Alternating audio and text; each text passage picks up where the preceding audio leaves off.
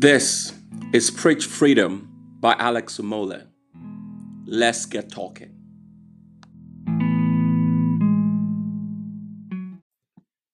Hello, everyone. This is Alex Omola with Preach Freedom, and I'm here today with Wayne Gibbs. Hello, Wayne.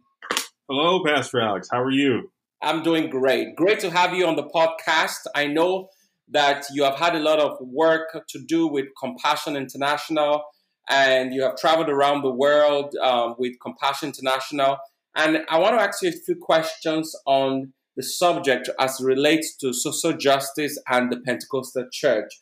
So, uh, my first question today is this Do you consider yourself to be a devoted Christian?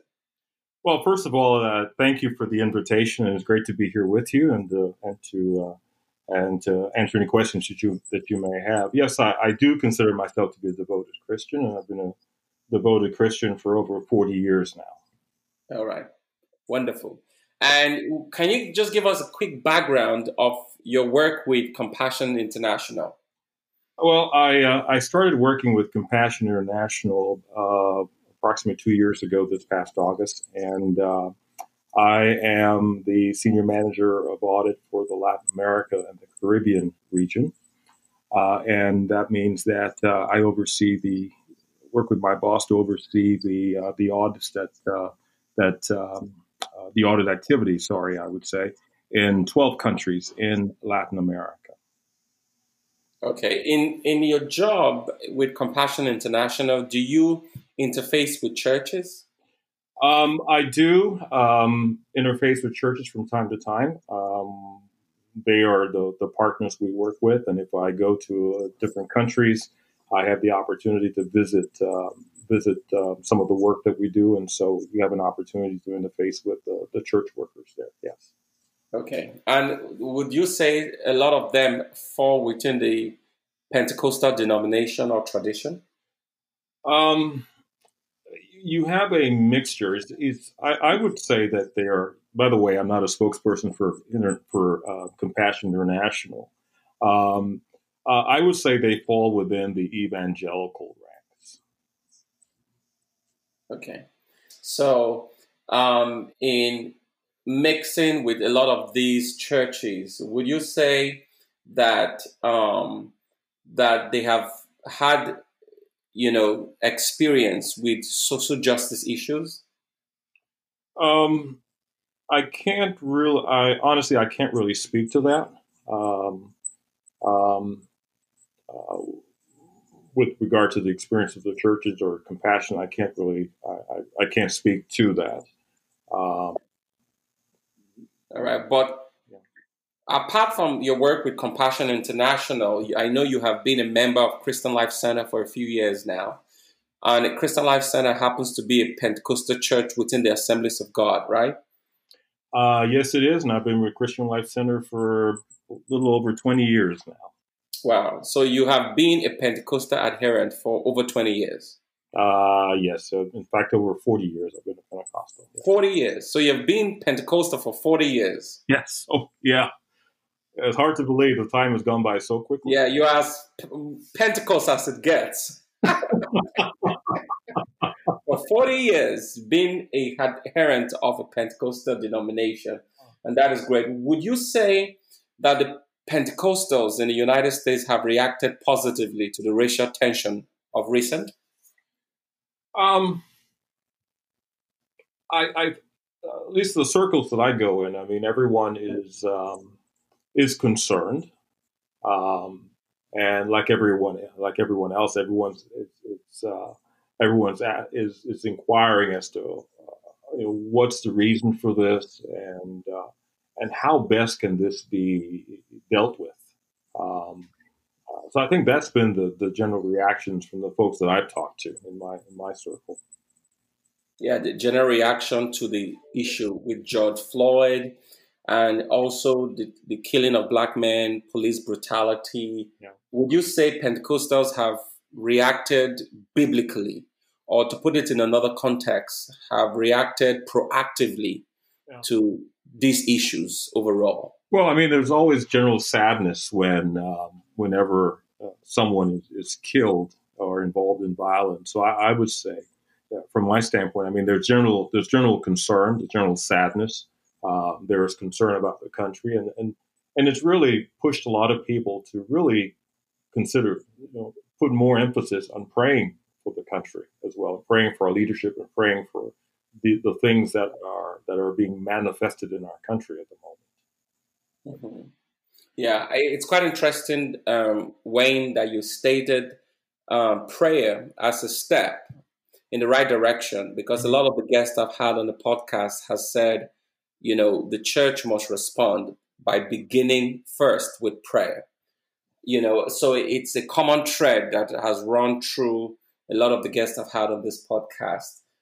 Overall, would you say that Pentecostals, the Pentecostal church, is equipped to address the social injustice in society? Um, I probably need a little bit of a definition. And when you say equipped, um, or, or, to put it another way, would you say ministers in the Pentecostal denomination have what it takes to properly address the issues? Well, I would say yes and no. Um, because I mean there are so many different issues that you're you're you're dealing with here. Um, when I look at the when I look at scripture, I mean the biblical call of a minister is really to equip others to be able with with scriptural knowledge to be able to navigate their way through this our, our navigate through life. So in the sense that yeah, the ministers are equipped because I mean there there there there are real issues here, and there are people that are hurting, so they are equipped to minister to those people. Yes, um, in terms of um, uh, you know the way I, I look at it is, is, is from the standpoint of you know racism is sin. And just as you would preach against any any other sins, then it, it, this should also be part of your repertoire when you when you when you uh, when you minister, when you preach, you you bring it to the attention of the, people in your congregation, uh, and also if it's something that needs needs attention, you bring it to the attention of the the the, the people that are in government in, in your local area. I, I like that you you actually made reference to the pulpit. If you are in a position of leadership, I know you are actually in some position of leadership because you coach um, School of Discipleship in the cadres in CLC. So you are a coach. And if you're in a position of leadership in your local congregation and you felt that a particular action or incident in society was unjust, personally, would you address it from the pulpit? Uh, if I had the opportunity, um, yes, I would. Um, what, well, how would you respond to people that would say, "Don't be all political on the pulpit"? Well, it's not being. I don't see it as being political. I mean, I I I see it. I mean, you know, social justice to me is a to me, it's it's a byproduct of the gospel. Um, and I say that in this way. It was not, when I look at the scriptures, I mean, it wasn't the, the, the main focus of Christ. Um, but if you love someone, then that love is going to motivate you to do to do the right things. And if you are aware that the right things are not being done, or someone is is being um, treated in, in, an unfair manner, then that love will motivate you to help help that individual get beyond that um, that particular situation or to help address that situation in someone's life. So I see it that way. I don't see it really as a. Uh, I mean, you know, with the love in our heart, that love that constrains it, it, it then will move us to see how we can help that individual, how we can help alleviate that situation that is existing. Mm-hmm. Yes, uh, it's quite interesting that you mentioned that because you know, even the core of our Christian faith is hinged on two commandments love God and love your neighbor. Mm-hmm. And just that alone speaks to social justice. And the, and the very premise of my dissertation, which this podcast is the artifact of, is that the mandate and the mission of Christ was to preach the gospel to the poor, to set the captives free, to, to address the needs of the oppressed. And if the church is to follow the words of Jesus, then we ought to embrace social justice. And that's what the premise is. So, your statement, the fact that you mentioned that social justice should be a byproduct of the gospel, goes to confirm the thesis of my dissertation. Mm-hmm.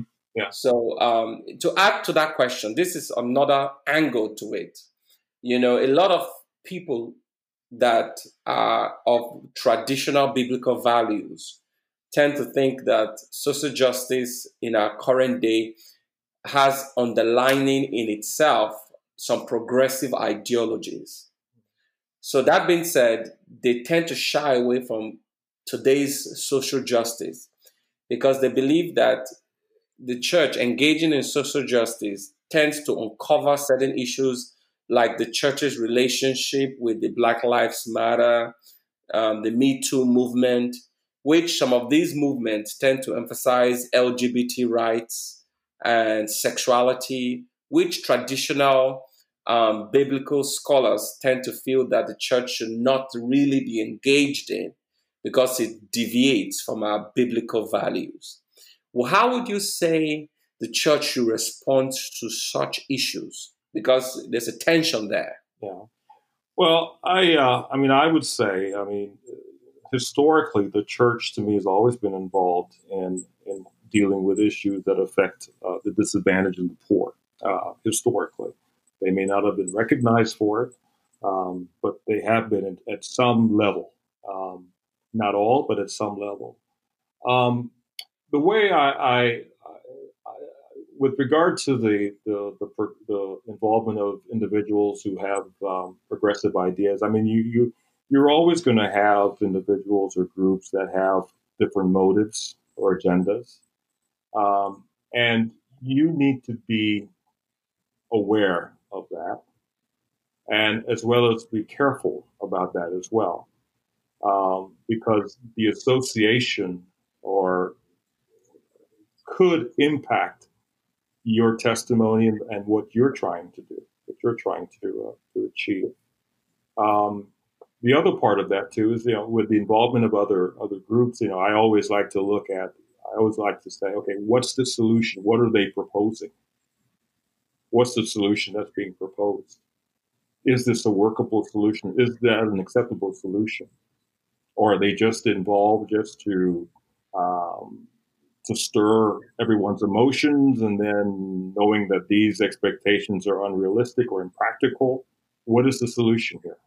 Yeah so, I, yeah. I, so, with, so with that said, I think you know you have to be careful with whom you associate, um, but that does not take away from the the love, the concern that we have, and the voice that we should have. Yeah. So you know, I I think you know it's it's quite interesting that I say that because the idea of the church's association with such groups can then, you know, paint the church as supporting these ideas. So that's one of the reasons a lot of churches just avoid social justice altogether. Mm-hmm. You know, my dissertation centers on three core issues because I, I realized from the onset that social justice in itself is a very broad subject. And so my dissertation then focuses on three core areas, which is freedom for the poor, care for the community, and justice for the oppressed. Mm-hmm. In your opinion, in these three areas, what ideas can you suggest for South Florida Pentecostal churches to become effective in social justice in these core areas? So, and the core areas I mentioned were freedom for the poor, care for the community, justice for the oppressed. So any any area could you could just jump on any area at all. Okay, so it's freedom for the freedom for, for the oppressed, um, care for the the poor, and uh, what's the last one again? Forgive me. Yeah, so freedom for the poor, mm-hmm. care for the community, and justice for the oppressed. Yeah. Now you mentioned one earlier on, which was caring for the community and caring for the poor. Mm-hmm. So I believe that you know in addition to caring for the poor, the church should be involved in caring for the community yeah. as well as fighting for justice for the oppressed? Well, I mean, I would probably take a different approach uh, on that. Uh, you know, I, I, believe that, I mean, the issues that we're facing are heart related issues. Um, and the primary responsibility of the church is to is to preach the gospel and to preach the gospel in an uncompromising manner and with the love of the love and the, the love and, of Christ. Uh, when you do that, I mean, because when you look at it, the center of the issue is the heart of man that needs to be changed. Yeah? So true. Um, and you can, if you if you if you get that out of balance, you can go do all that you can in the community, and it's not going to mean anything. Um, so it's us preaching the gospel and demonstrating the love of Christ in the community. And uh, we talk about the church, and that's that's that's just not an institutional thing. That's for all of us. That we are in the community, and we demonstrate the love of Christ, and and we care for our neighbor. We do what we can, touch whoever we can. Uh, and yes, I mean the, the church. If, if, the church is active, it should be involved in the community in, in, in some way um, uh, trying to contribute. So I, I think that um, it, you know, how the church gets in there, it's, a, it's. I mean, this is a different age. If we're dealing uh, different things, that you have to be accepted first of all. Um, uh, yeah, I think the other the other issue that we need to understand is understand what are some of the root issues within and the greatest need within our community. Uh, and then part of that is, as a lot of a lot of churches are doing, is then try to coordinate the needs with some of the the, the resources that we may have within our congregations uh, to address some of the root the root uh, or the, the, the greatest needs within our communities. Uh, and each community is different, so it behooves the church to go out and understand the community, see what the, where the needs are, and try to address those using the, the resources that they have available. All right.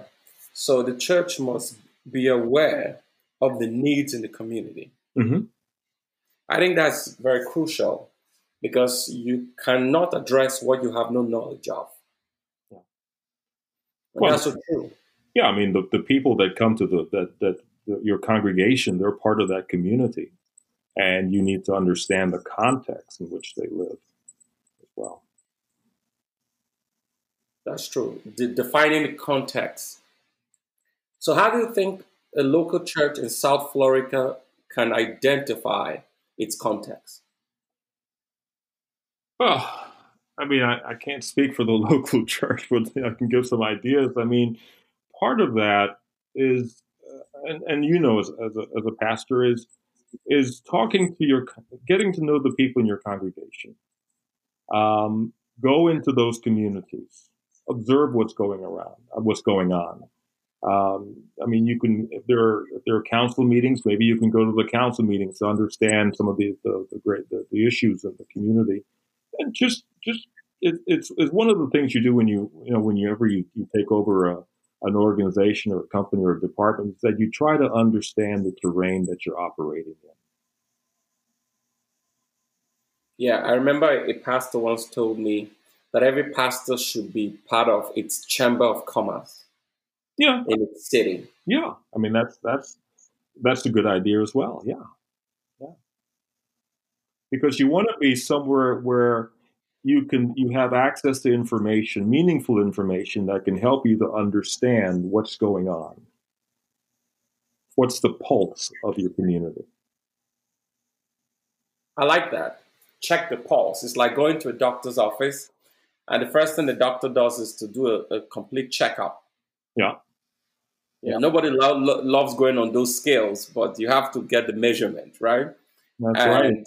So mm-hmm. every church should actually check the pulse of the society. Yeah.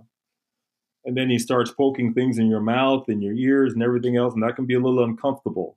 So mm-hmm. it doesn't mean that you know you going in that people are going to accept you with open arms, but you just have to be they have you have to be committed and show the love of Christ and and uh, and the Lord has put you in that community for a reason.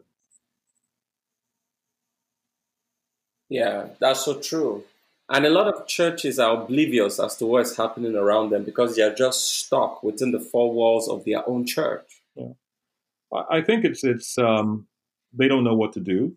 Um, they're frustrated, um, and sometimes you know we tell ourselves, "Ah, oh, nobody, we're not gonna, we're, we can't make a difference." You know, nobody, you know, we don't have the skill sets, we don't have the ability to do this, and, and so we just wait for someone else to come along and either we jump in the bandwagon or they tell us, or we send them. Yeah, Wayne Gibbs, thank you so much for for you know being on the podcast today. Such a rich information that the church should realize that social justice is a byproduct of the gospel, and that also the church must be aware of what's going on in the society. So thank you for that insight and thank you for that wisdom. And thank you for being on the podcast today. Well, thank you for inviting me. I enjoyed the discussion and uh, wish you the very best with everything that you're doing.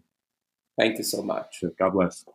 So, dear listeners, thank you so much for listening in on the podcast today. If you were blessed and you learned or you have any questions, please don't hesitate to write us. But meanwhile, subscribe. Have a blessed day.